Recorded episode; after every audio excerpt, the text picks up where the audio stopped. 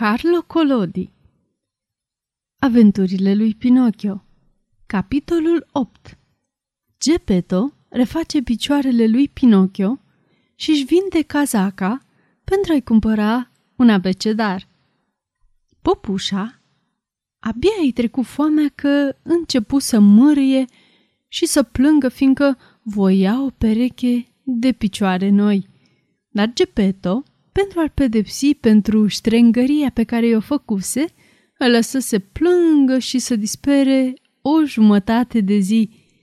Apoi îi zise, și pentru ce ar trebui să-ți refac picioarele?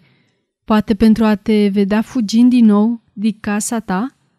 Îți promit, zise păpușa hohotind de plâns, că de azi înainte voi fi cu minte – toți băieții, replică Gepeto, când vor să obțină ceva, zic așa.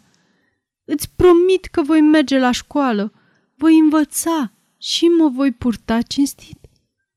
Toți băieții, când vor să obțină ceva, repetă aceeași poveste. Dar eu nu sunt ca ceilalți băieți. Eu sunt cel mai cu minte dintre toți și spun întotdeauna adevărul – Îți promit, tăticule, că voi învăța o meserie și că voi fi consolarea și sprijinul bătrâneților dumitale. Gepeto, care, în ciuda faptului că părea un tiran, avea ochii plini de lacrimi și sufletul mâhnit, văzându-l pe sărmanul său, Pinocchio, în starea aceea, demnă de milă, nu mai răspunse niciun cuvânt și, punând mâna pe uneltele meșteșugului său, începu să lucreze cu mult zel și, în mai puțin de o oră, picioarele erau gata terminate.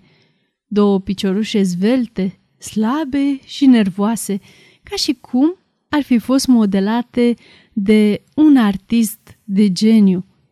Atunci, Gepeto îi spuse păpușii, închide ochii și dormi.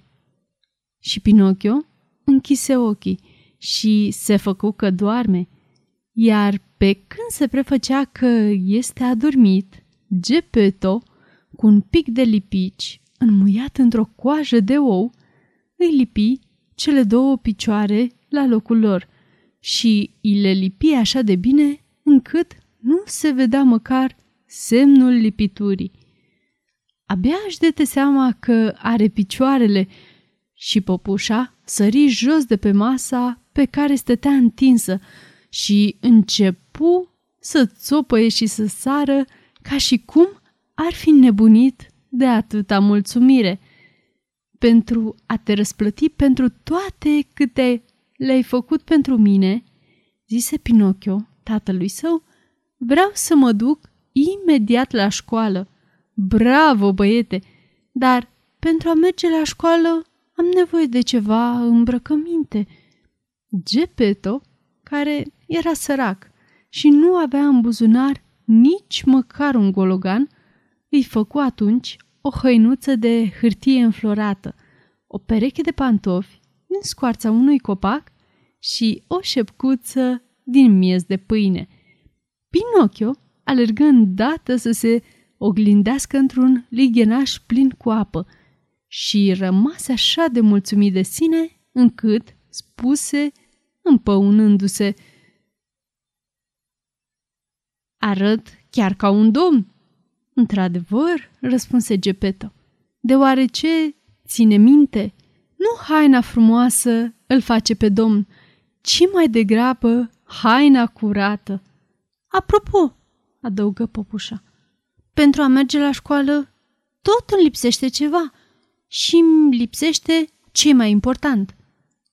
Adică îmi lipsește abecedarul. Ai dreptate, dar cum să facem să-l ai? E foarte ușor. Se merge la un librar și se cumpără. Și banii?